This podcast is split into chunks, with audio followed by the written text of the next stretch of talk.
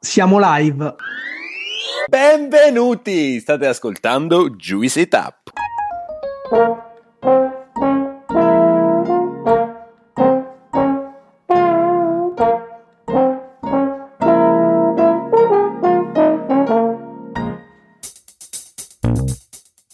Siamo Gianluca, Alessandro e Claudio, tre amici che si sono conosciuti ai tempi dell'università a Pollenzo. Siamo molto diversi tra noi, ma condividiamo una grande passione per l'enogastronomia, per tutto o quasi tutto ciò che è edibile e potabile. Una di quelle amicizie costruite tra piatti di pasta e bottiglie di vino. Questo spazio si chiama Juicy Tap perché quello che faremo è spremere e tirare fuori tutto quello che c'è di interessante e innovativo nel mondo dell'enogastronomia. Stay Juice, il viaggio è appena iniziato. Siamo Ale Gianlu e insieme a Claudio siamo i fondatori di Juice e di questo podcast. Oggi avremo con noi Ilenia Tommasato, che è Sustainable Development Director di Bolton Group. Con Ilenia parleremo di greenwashing e degli strumenti di misurazione delle attività e delle azioni sostenibili che un'azienda compie. Ilenia, grazie mille per essere qui con noi, benvenuta su Juicy Tap. Ciao ragazzi, grazie per l'invito. È un grande piacere, davvero, grazie mille per aver accettato. E io ti chiederei di raccontarci la tua storia, le tue esperienze formative e il percorso professionale che ti ha portato oggi all'interno di Bolton Group. Ma certo, allora dico sempre di essere un'ostinata piemontese che ama le montagne, il buon cibo, i bassotti e in generale ogni occasione possibile per poter stare a contatto con la natura e questo probabilmente è anche l'origine di quella che è la mia passione e il mio lavoro. Infatti dopo uno studio in filosofia e una laurea in finanza comportamentale ho sviluppato una passione viscerale direi per l'etica di impresa e attraverso un centro di etica pubblica e poi una fondazione di cittadinanza di impresa romana mi sono appassionata di ciò che poi è diventato il mio lavoro, che è immaginare e quanto più possibile realizzare percorsi di sostenibilità per le aziende.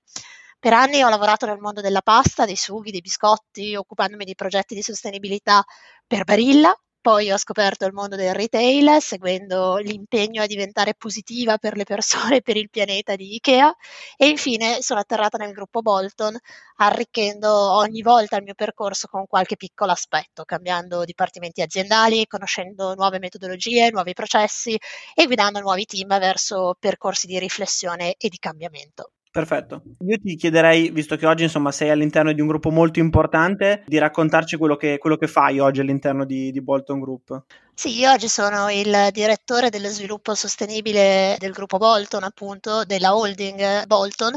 Mm, ogni giorno ho diverse mansioni. Diciamo che la cosa importante è che ho un ruolo di coordinamento tra diverse business unit che si occupano nello specifico dei vari settori del gruppo Bolton, quindi dall'alimentare alla cura della persona, degli adesivi alla cosmetica. A me e al mio team il compito di provare a delineare un percorso condiviso per far sì che Bolton diventi ogni giorno un pochino più sostenibile,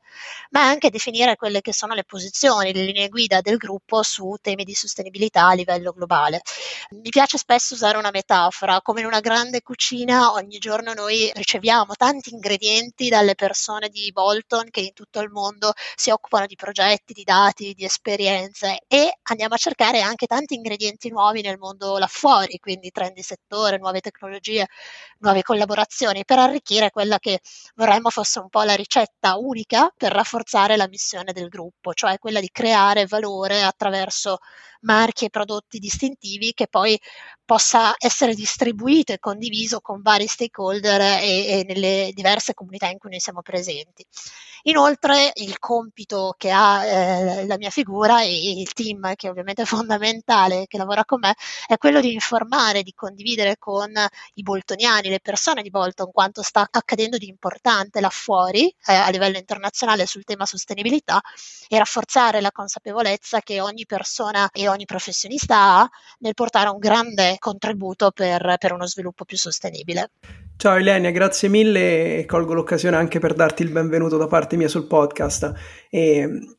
per prima cosa ti devo dire che fai un lavoro veramente fighissimo e quello di occuparsi di sostenibilità dentro un'azienda così grande penso sia veramente una figata perché ti dà la possibilità ogni giorno di, di vivere nuove sfide e di far parte di quello che è forse uno dei più grandi cambiamenti che stiamo vivendo oggi. Io ho, gli ascoltatori lo sanno, queste due grandi anime un po' che combattono, ma neanche combattono, che, che vanno un po' di pari passo, che sono quella del marketing e della sostenibilità. E quindi avere l'occasione finalmente di avere ospite nel podcast una persona che si occupa di questi temi all'interno di, di una grande azienda penso sia veramente una grande occasione. A proposito di grandi aziende e di grandi occasioni, eh, ci hai raccontato che ad oggi lavori per Bolton Group, un'azienda che secondo me molti dei nostri ascoltatori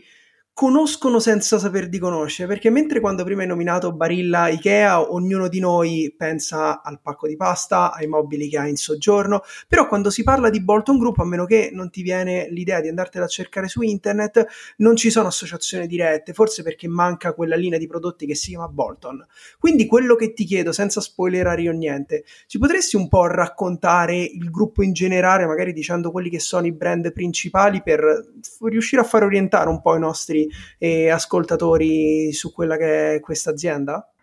Certo, eh, il gruppo Bolton è un'impresa multinazionale, è un'impresa familiare ed è un'impresa italiana che da oltre 70 anni produce e distribuisce un'ampia gamma di beni di largo consumo di qualità.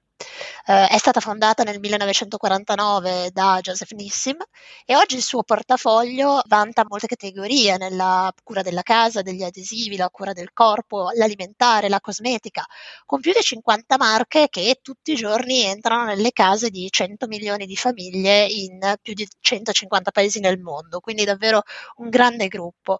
È presente con le sue linee di prodotto eh, sia nei canali della grande distribuzione, sia nelle profumerie, nelle farmacie farmacie, nei negozi specializzati e sviluppa un fatturato che oggi è oltre i 2,8 eh, miliardi di euro.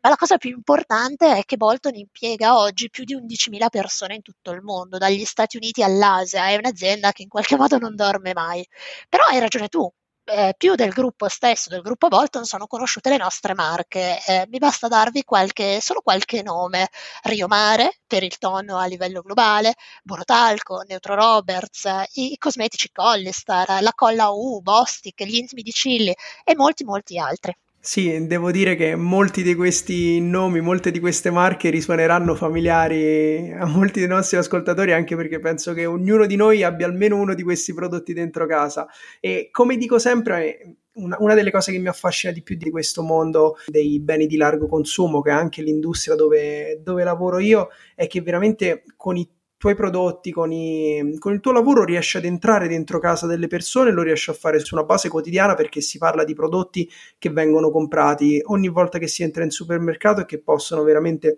influenzare direttamente la vita, la vita delle persone.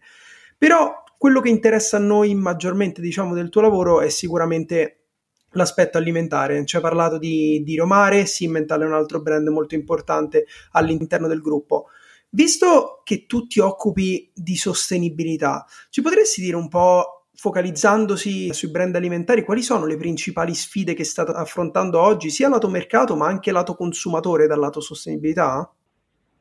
Tu hai nominato Simmental, che hai ragione, un altro brand molto importante, ma potrei anche dirti Cuca, Isabella, Sopiché, che sono altri brand in altri mercati, in Spagna, Marocco, che vengono comunque commercializzati dal gruppo Bolton. Quindi in effetti la nostra divisione alimentare è una divisione molto importante. E molto importanti sono le sfide che quotidianamente ci troviamo ad affrontare. Sfide che riguardano la sopravvivenza stessa delle nostre marche e dei nostri prodotti e che riguardano chiaramente chiaramente sia l'azienda ma anche tutti noi come persone e quindi anche come consumatori. Pensate alla salute degli oceani, per dirne una. I livelli di riscaldamento della temperatura oceanica sono sempre crescenti e la stessa acidificazione degli oceani e questo comporta dei cambiamenti tali che potrebbero nel tempo non garantire più, ad esempio, gli stessi approvvigionamenti di pesce in termini di quantità ma anche in termini di qualità che abbiamo oggi. E sì che se ci pensiamo l'oceano con la sua flora, con la sua fauna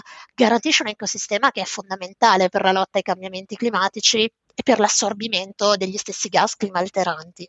Per questo, ad esempio, il nostro gruppo ha avviato ormai da diversi anni una collaborazione con, con WWF in Italia e nel mondo per quanto riguarda il mondo ittico e in particolar modo abbiamo avviato un percorso per promuovere una pesca più sostenibile con l'obiettivo di proteggere la salute degli oceani e il sostentamento delle comunità che dipendono dagli stessi oceani. Col marchio di Rio Mare, come dicevo, insieme a WWF stiamo continuando a sensibilizzare tutti gli attori della filiera sulle tematiche di sostenibilità della pesca del tonno, sulle sfide che tu giustamente mi chiedi e la collaborazione prevede anche di seguire precisi criteri per approvvigionare il pesce in modo sostenibile, per una maggior trasparenza, tracciabilità dei prodotti, per attività di advocacy e progetti di conservazione delle aree marine sensibili a, al, tema, al tema anche della pesca e anche portare avanti campagne di comunicazione, di coinvolgimento rivolte ai consumatori, rivolte anche ai più piccoli. Immagino che eh, abbiate visto ad esempio la campagna Insieme per gli oceani con WWF e con la famosa protagonista Ondina che dialoga con l'oceano. Ma non dobbiamo dimenticare anche altre grandi sfide. Una per tutte è la sfida sociale. La vita a bordo dei pescherecci e negli stabilimenti produttivi è spesso una vita di grande sacrificio anche lontananza dalle, dalle, proprie famiglie. Proprio per questo, da maggio del 2020, ad esempio, il gruppo collabora con Oxfam Italia per promuovere una visione di cibo più, più giusto, più sostenibile, non solo chiaramente per l'ambiente, come abbiamo visto, o per chi lo consuma, ma appunto anche per le persone che, che lo producono, che sono coinvolte lungo la filiera. Quindi, scopo della collaborazione è è che inclusione, eliminazione delle disuguaglianze, la parità di genere, il rispetto dei diritti umani e di condizioni di lavoro sicure siano assicurati per tutte le persone che vengono coinvolte lungo la filiera della pesca e del tonno. Questa collaborazione prevede l'aggiornamento di diverse policy aziendali già esistenti per rispetto dei diritti dei lavoratori, ma anche la realizzazione di un solido processo di analisi in alcuni dei paesi strategici della filiera del tonno con una metodologia metodologia piuttosto conosciuta che è quello dello Human Rights Impact Assessment e con la definizione di un sistema di monitoraggio costante e una comunicazione continua di quelli che sono gli impegni presi dal gruppo eh, in collaborazione con, con Oxfam al fine di portare un cambiamento positivo non solo nelle mura dell'azienda ma anche proprio per l'intero settore. Ecco, questo solo per dirti un paio di sfide che riguardano il settore alimentare e in particolar modo il, il settore ittico, ma potremmo veramente andare avanti e parlarne, parlarne per ore. No, Elenia, certo, devo... veramente interessante vedere come da una sola filiera possano emergere così tanti problemi e mi immagino avendo 50 marche diverse quale possa essere la complessità che viene, che viene raggiunta. Io però ho una curiosità perché il tema di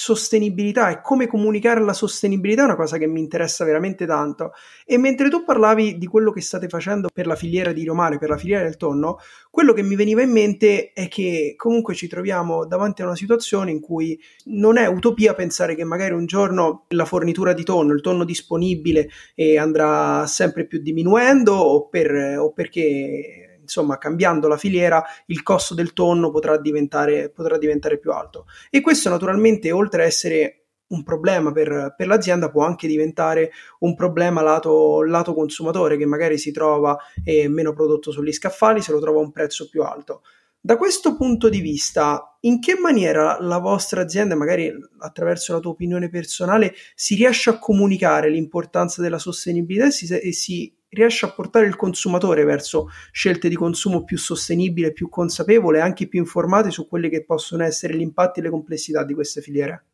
Ma guarda, penso che molto debba essere fatto non solo a livello di, di azienda o di attività di, di, marketing, come citavi tu prima, ma in realtà molto debba essere fatto proprio in logica di sistema. Quindi eh, noi come azienda abbiamo una grande responsabilità di far capire quelle che sono poi le tematiche importanti e rilevanti proprio che eh, sono le, collegate alle nostre filiere, alle nostre materie prime. Ma mh, mm, insieme a noi io credo moltissimo nel ruolo, ad esempio, anche delle organizzazioni non governative alternative di quelli che sono partner veramente molto reputati e anche molto competenti su uh, queste tematiche e che possono veramente trovare la modalità per comunicare con, con, con, tutti noi come grande pubblico in modo incisivo e farci veramente capire attraverso dati e attraverso uh, storie di progetti uh, cosa significa oggi prendersi cura del nostro pianeta. Vicino ovviamente alle organizzazioni non governative, grande ruolo è dato anche da, dalle istituzioni, dalle attività educative che gli stati stanno sempre più portando avanti anche in ottica di, di sostenibilità e basti pensare anche a quanto gli stati stanno lavorando per transizioni appunto energetiche che vadano sempre di più verso un mondo più sostenibile. Quindi, se devo dirti la sincera verità, visto che mi chiedi anche un'opinione personale, penso che sia veramente uno sforzo di sistema, uno sforzo comune che tutti piano piano dobbiamo fare, quasi con senso di grande responsabilità nei confronti delle, anche delle nuove generazioni, di coloro che nascono oggi, per far capire l'urgenza, l'importanza di alcuni temi, perché appunto che la nostra casa pianeta pianeta, la nostra casa comune sia in fiamme è verissimo e, ed è proprio questa urgenza che in qualche modo ci deve tutte le mattine far alzare pensando eh, di, di, continuare a fare il nostro mestiere come, come abbiamo fatto finora, ma aggiungendo in più questo senso di responsabilità e di presa appunto di cura di quello che poi è il, il pianeta che ci circonda e quindi da consumatori penso che ehm, l'altra grande responsabilità che invece abbiamo è quella di informarci, di fare in modo di informarci nel modo più profondo e più veritiero possibile di tutto quello che poi noi decidiamo anche di, di acquistare, perché in fondo acquistare è un vero e proprio atto politico. Prima citavi le numerose attività legate alla sostenibilità, hai parlato di consumatori, hai parlato di comunicazione, quindi mi piacerebbe introdurre un ulteriore tema che è il greenwashing, che sicuramente insomma dovrai fronteggiare quotidianamente e, e visto che hai una grande esperienza all'interno dell'industria in ambito sostenibilità, eh, vorrei anche la tua opinione e ti chiederei nello specifico tre cose. La prima è, secondo te, dove finiscono le azioni concrete di un'azienda all'interno dell'ambito sostenibilità e dove inizia il greenwashing. Ti chiedo anche, visto che voi avete numerosi brand che incontrano quotidianamente e più volte i consumatori, come possono gli stessi consumatori riconoscere quali aziende lavorano e approcciano la sostenibilità in modo serio e concreto e anche dal lato azienda eh, quanto è importante a livello commerciale, chiaramente questo magari non è il tuo ruolo, però immagino che tu abbia eh, contatti quotidiani con quell'area, essere credibili agli occhi dei consumatori? Wow, eh, è, una domanda estremamente articolata ed estremamente profonda. Allora, chi, chi vi parla pensa che la sostenibilità sia prima di tutto qualcosa che si debba fare, poi è corretto impegnarsi per comunicare la propria visione del mondo, i progetti con cui la si realizza, la si porta in vita, ma prima di tutto è necessario fare. Fare significa innanzitutto chiarire eh, a te stesso e agli altri, eh, anche come azienda, quali sono le tue intenzioni, cioè dove decidi di avere veramente impatto e perché lo vuoi avere. Secondo punto importante è come decidi di misurare quello che fai e quindi di monitorare quelli che sono i tuoi progressi e gli impegni che hai deciso di prendere. E infine è necessario decidere quale sia il valore aggiunto in termini proprio di impatto, oltre che di profitto, che stai generando e come lo stai distribuendo nelle comunità in cui sei presente.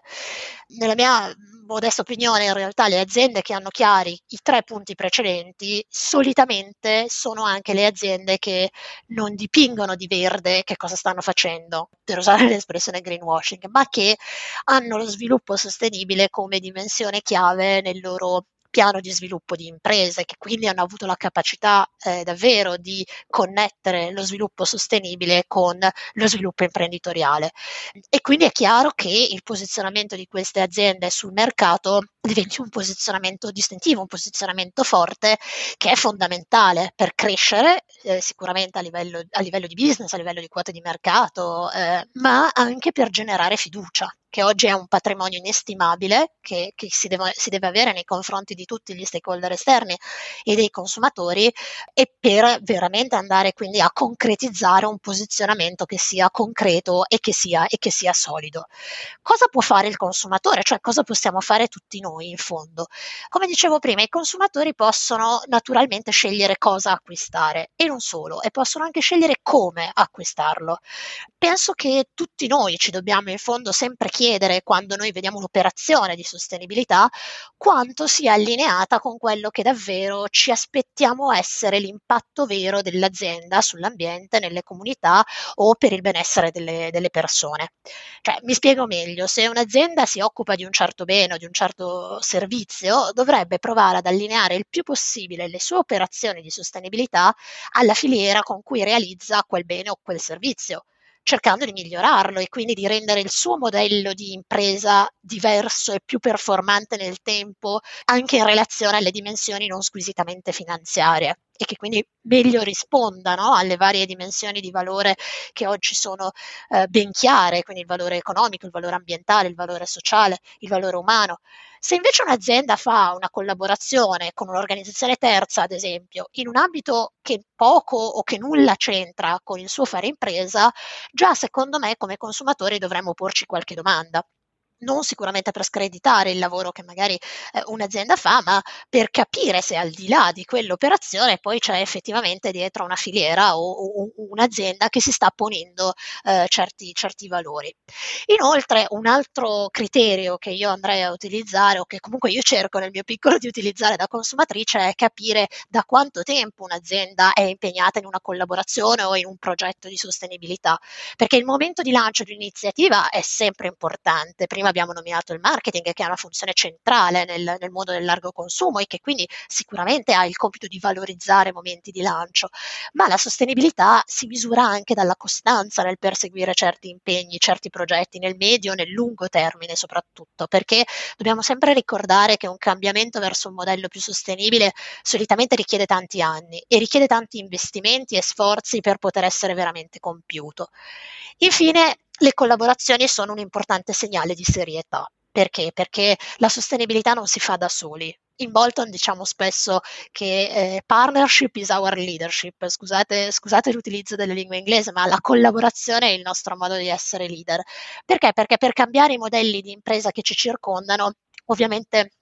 richiedono tanti sforzi e tutti noi siamo chiamati a portare un contributo. Non è facile, noi siamo cresciuti tutti con alcuni modelli di impresa che hanno permesso anche un grande sviluppo economico. Certo, oggi necessitiamo di uno sforzo congiunto di molti attori con punti di vista che talvolta sono diversi tra di loro, ma che incontrandosi possono veramente avanzare delle proposte innovative e stabilire dei nuovi paradigmi di sviluppo e dei nuovi paradigmi di consumo. Quindi credo che queste tre cose eh, insieme possano aiutarci come consumatori a capire se davvero un'azienda si sta impegnando seriamente in un percorso di sostenibilità oppure se sta utilizzando una tecnica di, di greenwashing. Ilenia, ti ringrazio perché hai veramente fatto emergere dei temi che, almeno dal mio punto di vista, sono estremamente centrali all'interno di questa discussione e nello specifico sono due argomenti che hai toccato. Il primo è quello della fiducia dei consumatori, che secondo me ad oggi rappresenta forse l'asset più grande che le aziende possono avere nel mercato, soprattutto in un mondo in cui avere accesso all'informazione è così semplice, avere un rapporto di fiducia con i propri consumatori è la cosa più grande a cui le aziende possono aspirare. E poi hai detto un'altra cosa estremamente importante, a cui spesso i consumatori non prestano attenzione, che il cambiamento richiede tempo. E più è grande eh, la dimensione di un'azienda, più naturalmente questo cambiamento può essere complesso e lento. E spesso quello che succede sul mercato, ma me ne accorgo io per primo come consumatore, è che vengono viste certe azioni, certi processi, certe iniziative delle aziende come troppo lenti. Sì, ok, la plastica, la plastica è il male, voglio che tutte quante le aziende da domani smettano di imballare i loro prodotti in plastica e quel prodotto eh, quando era successo l'olio di palma. L'olio di palma non è sostenibile da domani fuori l'olio di palma da tutti quanti i biscotti che mangio. E naturalmente è bello a parole ma nella realtà è, estremamente complesso. Quindi quello che ti voglio chiedere è dal punto di vista di Lenia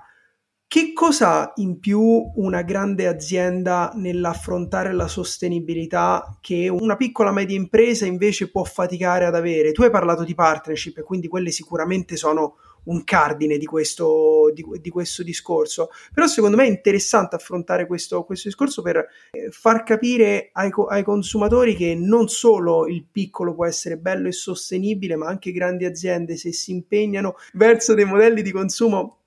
più sostenibile possono avere un impatto unico e veramente di valore? Ma guarda, certamente è complesso affrontare il tema della sostenibilità in una grande azienda, non, non, lo nego e sicuramente tanti sono poi i vantaggi nel farlo, a cominciare dalla scala di impatto che tu puoi avere. Giustamente tu prima ricordavi il numero di famiglie, il numero di consumatori con cui ogni giorno hai in qualche modo l'onore e l'opportunità di entrare in contatto. Quindi questo è sicuramente qualcosa che ti dà una, una responsabilità ma anche una forza non indifferente. È chiaro chiaro che il mondo della grande azienda possa avere delle difficoltà e possa avere dei vantaggi. Certo, in una grande azienda sono tanti gli attori da allineare, spesso i processi da rivedere possono essere molto complessi, ci possono essere diverse decisioni con tanti stakeholder da dover, da dover coinvolgere. Ma onestamente credo che le difficoltà non siano solo di una grande azienda, così come i vantaggi non siano solo di una grande azienda. In realtà possiamo dire che tutto sommato le difficoltà sono equamente ri, eh, riproporzionate tra tutti noi, eh, come consumatori, come persone,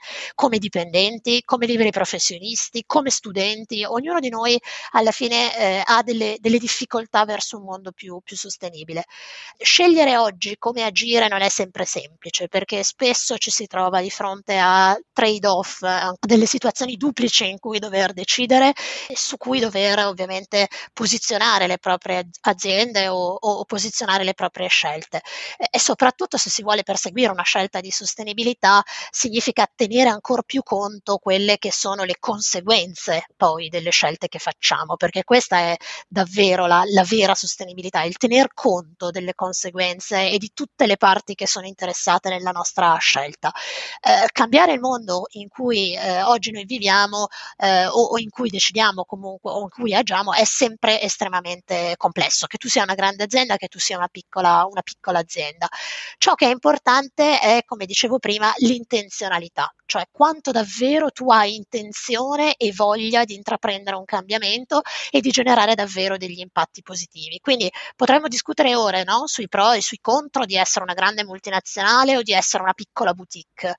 ma ciò che è senz'altro vero è che più un'azienda ha chiaro la modalità con cui vuole veramente cambiare il mondo, più probabilmente l'azienda si impegnerà, investirà verso quella meta, ottenendo dei risultati tangibili che quindi ancora una volta andranno ad alimentare quella fiducia di cui giustamente parlavi nei confronti del, del consumatore, ma anche fiducia nei confronti di tutte quelle relazioni esterne che essere impresa oggi in qualche modo genera, no? in quanto ecosistema imprenditoriale che si va a generare attorno all'azienda stessa. Che tu sia grande grande o che tu sia piccolo. L'importante è non perdere mai fiducia in quelle che sono le proprie ambizioni, cercare costantemente delle soluzioni innovative, altra cosa importantissima, l'innovazione, e ammettere in modo trasparente quelli che sono i propri successi, ma anche le aree in cui ancora si può migliorare, perché questo è un altro concetto importante parlando di sostenibilità la trasparenza, la capacità di comunque essere chiaro con eh, i propri stakeholder esterni, con i propri consumatori, di essere chiaro in quelli che sono proprio i propri raggiungimenti, ma anche quelle che sono le, le sfide che, su cui si sta, si sta, lavorando, proprio per alimentare no, quel concetto di fiducia di cui parlavamo, parlavamo prima. La sostenibilità, in fin dei conti, se vogliamo vederla in maniera un po' poetica, è come un percorso in montagna, cioè tu parti da un campo base eh, e sai dover arrivare ad una vetta, ma quando tu arrivi alla vetta il viaggio non finisce e anzi ricomincia verso nuove vette e nuove mete. Ecco, così un po' è la sostenibilità. È un lungo viaggio, è un lungo viaggio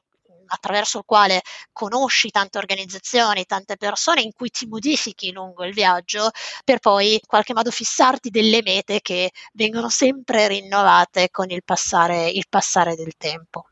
Questo parallelismo con la montagna mi è piaciuto veramente tanto. E un'altra cosa interessante che hai detto in relazione alla, alla trasparenza, perché è vero, spesso si pensa alle aziende come del, degli organismi perfetti, delle macchine che non possono sbagliare, però secondo me c'è del valore anche in quello, nel presentare un'azienda come un insieme di persone che possono sbagliare e quindi nel momento in cui fanno bene presentare dei successi, ma nel momento in cui si sbaglia anche avere l'onestà di ammettere e di aprirsi ai consumatori per per quelli che sono stati degli errori. A proposito di, di misurazione, perché ne, ne, ne hai parlato spesso dell'importanza di misurare i progressi della sostenibilità, uno dei grandi mantra delle aziende è ciò che viene misurato viene gestito, che in inglese suonerebbe meglio, ma Alessandro mi bacchetta, quindi lo, lo, dico, lo dico in italiano. E non è che ci potresti fare degli esempi di quelli che sono alcuni sistemi che utilizzate per misurare l'impatto della sostenibilità all'interno della, dell'azienda? Prima ci hai parlato di qualche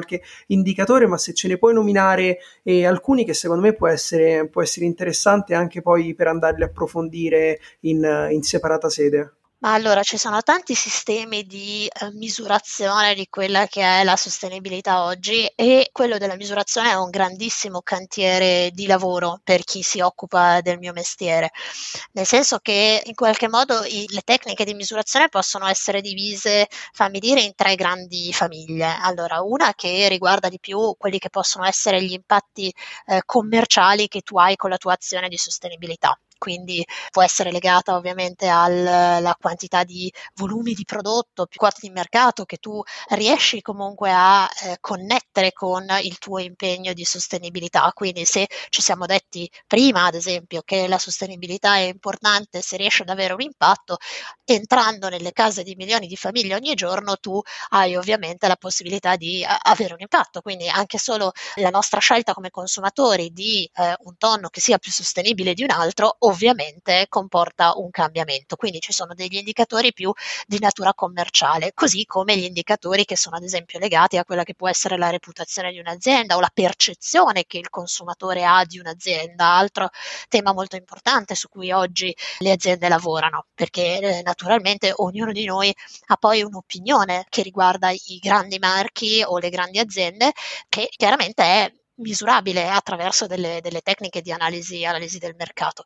La, il secondo grande cluster di indicatori che eh, riguardano la sostenibilità è il, tutto il tema degli indicatori ambientali. Ovviamente il tema degli indicatori ambientali è legato alla mhmm, questione dei gas climalteranti, può essere legato al tema dell'acqua, al tema della biodiversità, al tema del, della circolarità, del mondo dei rifiuti, del packaging, quindi lì davvero si aprono dei mondi. E il terzo grande cluster è legato fondamentalmente a tutti gli aspetti invece più sociali tema non banale, quello della misurazione sociale, perché ovviamente si può andare da quello che è il numero di persone che vengono impattate o come le vite delle persone che riesci a, a toccare con progetti di sostenibilità vengono modificate attraverso degli indicatori più qualitativi. È chiaro che tanti possono essere gli indicatori. Il tema che tocchi è un tema importante a livello di eh, riflessione generale proprio perché oggi siamo in un momento in cui le metriche di sostenibilità o altrimenti dette metriche eh, ESG per usare, per usare un, termine, un, termine, inglese in qualche modo sono veramente eh, all'ordine del giorno chi si occupa di sostenibilità perché sono delle metriche che spesso non sono facilmente comparabili con delle metriche gemelle che si pongono di andare andare a misurare esattamente gli stessi parametri, perché c'è molto fermento eh, a livello di opinione scientifica e di mondo sostenibilità allargato proprio su come valutare con oggettività le metriche delle aziende e come quindi renderle comparabili. Anche a livello di Unione Europea c'è tanta riflessione su questo. Ecco, io il tema della misurabilità e dei sistemi di misurazione lo vedo come una grandissima frontiera di sviluppo del lavoro sostenibilità futuro, proprio perché più noi riusciremo a rendere comparabili anche gli sforzi delle aziende da questo punto di vista, più noi riusciremo a misurarli, cercando sempre più di essere precisi però in quella che è la misurazione, cercando anche di analizzare bene settore per settore cosa significa avere alcuni impatti piuttosto che altri in fatto di sostenibilità, ecco allora lì andiamo veramente a rendere la frontiera della sostenibilità sempre più connessa ad una frontiera di maggior precisione in quella che poi è la valutazione degli investimenti e quindi dei ritorni sugli investimenti e degli impatti che eh, noi, noi, avremo. La cosa importante è sempre tenere presente nello sviluppo di queste metriche che chiaramente non sempre gli impatti in fatto di sostenibilità sono degli impatti misurabili solamente con la vecchia logica del profitto e quindi del ritorno sull'investimento di matrice più squisitamente finanziaria. Spesso e volentieri servono delle riflessioni maggiori, anche più complesse, con delle approssimazioni che, magari godono di mi- minor precisione rispetto al dato finanziario puro, però sicuramente quella che tu tocchi è una grandissima sfida per, per chi si occupa di sostenibilità oggi. Allora, io ti vorrei fare un'ultima domanda. Siete un'azienda, un gruppo, ed è emerso nell'intervista, estremamente internazionalizzato, globale. Eh, tu lavori dall'Italia, però in ogni caso ti relazioni per, per, la struttura del gruppo in più mercati, avete diverse filiali e relazionandoti con più uffici e con più paesi, la, la domanda è questa. Capisco che possa essere anche un controsenso perché la sostenibilità è per definizione un concetto globale però secondo te è più facile o più difficile parlare e attuare azioni di sostenibilità in Italia rispetto a paesi esteri? Allora, la domanda è, è molto profonda nel senso che eh, ogni popolazione ha ovviamente una sua storia e quindi ha anche delle sensibilità che possono differire da paese a paese. Sicuramente ci sono dei paesi che storicamente hanno magari avviato dei percorsi di sostenibilità da più tempo con delle coscienze collettive che possono essere, possono essere diverse. Quindi è inevitabile che spesso sia magari più facile parlare di sostenibilità con i popoli, i popoli nordici e magari possa essere più complesso richieda più ovviamente più, più, più, condivisione, più spiegazione, farlo anche nella nostra stessa Italia. Ecco. Quindi eh, ci sono ovviamente delle situazioni istituzionali e delle situazioni anche molto spesso normative estremamente differenti. Quello che però ti posso dire è che a livello globale noto una tendenza a eh, andare sempre di più a approfondire alcuni temi. Ovviamente tanto è anche il, il, i leader politici, cioè tanto viene fatto fatto anche dai leader politici e dalle loro posizioni, certamente, però alcune eh, realtà come i recenti eventi avvenuti a Glasgow in occasione di COP26, ma anche gli eventi precedenti come pre-COP a Milano in cui l'Italia è stata protagonista insieme alla Gran Bretagna degli eventi, della realizzazione degli eventi, ci hanno fatto vedere come veramente a livello internazionale questi temi stiano diventando un patrimonio comune che le persone stanno sempre di più inglobando in quelle che sono le loro decisioni quotidiane quotidiane. Quindi ti posso dire che sì, qualche differenza ovviamente culturale esiste, anche solo perché i temi sono diversi, cioè magari abbiamo grandi sfide, ma ovviamente ca- parlare di cambiamenti climatici nel deserto del Sahara può essere molto diverso rispetto a farlo eh, in Alaska. Quindi ci sono delle differenze anche tematiche diverse, ma mh, mm, quel che posso veramente dirti è che vedo una sostanziale crescita di interesse per questi temi e ciò che mi fa estremamente piacere è vedere una grande crescita crescita di interesse per questi temi nelle nuove generazioni e questo sta avvenendo in maniera veramente un pochino trasversale a molte geografie come anche i movimenti studenteschi, i Fridays for Future stessi ci hanno insegnato negli ultimi, negli ultimi anni ormai. E spesso quando si parla di sostenibilità il rischio è quello di farlo in maniera superficiale, ci, ci si limita a parlare di, di slogan, iniziative e, n- non si cerca di andare veramente a fondo della questione per capire che cosa si può fare lato sostenibilità, quelle che sono le sfide, quelle che possono essere delle azioni concrete che le aziende e le persone possono fare per una transizione sostenibile. E invece devo dire che con la chiacchierata di oggi siamo riusciti a far emergere dei temi veramente di grande interesse che possono far scaturire delle riflessioni e che quindi spero possano veramente interessare i nostri ascoltatori. Prima di lasciarti andare, però, come nostro rito, ti dobbiamo sottoporre anche a te alla piccola pasticceria. E la piccola pasticceria è questo momento alla fine delle nostre interviste in cui chiediamo un consiglio ai nostri ospiti, un consiglio che può essere di qualunque tipo, quindi una lettura, eh, un film, un album musicale, qualsiasi cosa che nel tuo percorso, nella tua vita ti ha ispirato e che pensi possa essere di ispirazione anche per noi. Guarda, molto volentieri, io vi, vi ho confessato di essere un amante della, della montagna, una, un amante del trekking e confermo tutto, ma sono anche una grande amante della lettura, per cui diciamo piccola, il mio piccolo consiglio, suggerimento per questa piccola pasticceria che proponete eh, è un libro, eh, è un libro anche piuttosto recente che si intitola Scegliere il futuro, affrontare la crisi climatica con ostinato ottimismo, è stato scritto da Cristiana Figueres e Tom Rivet Karnak, che sono due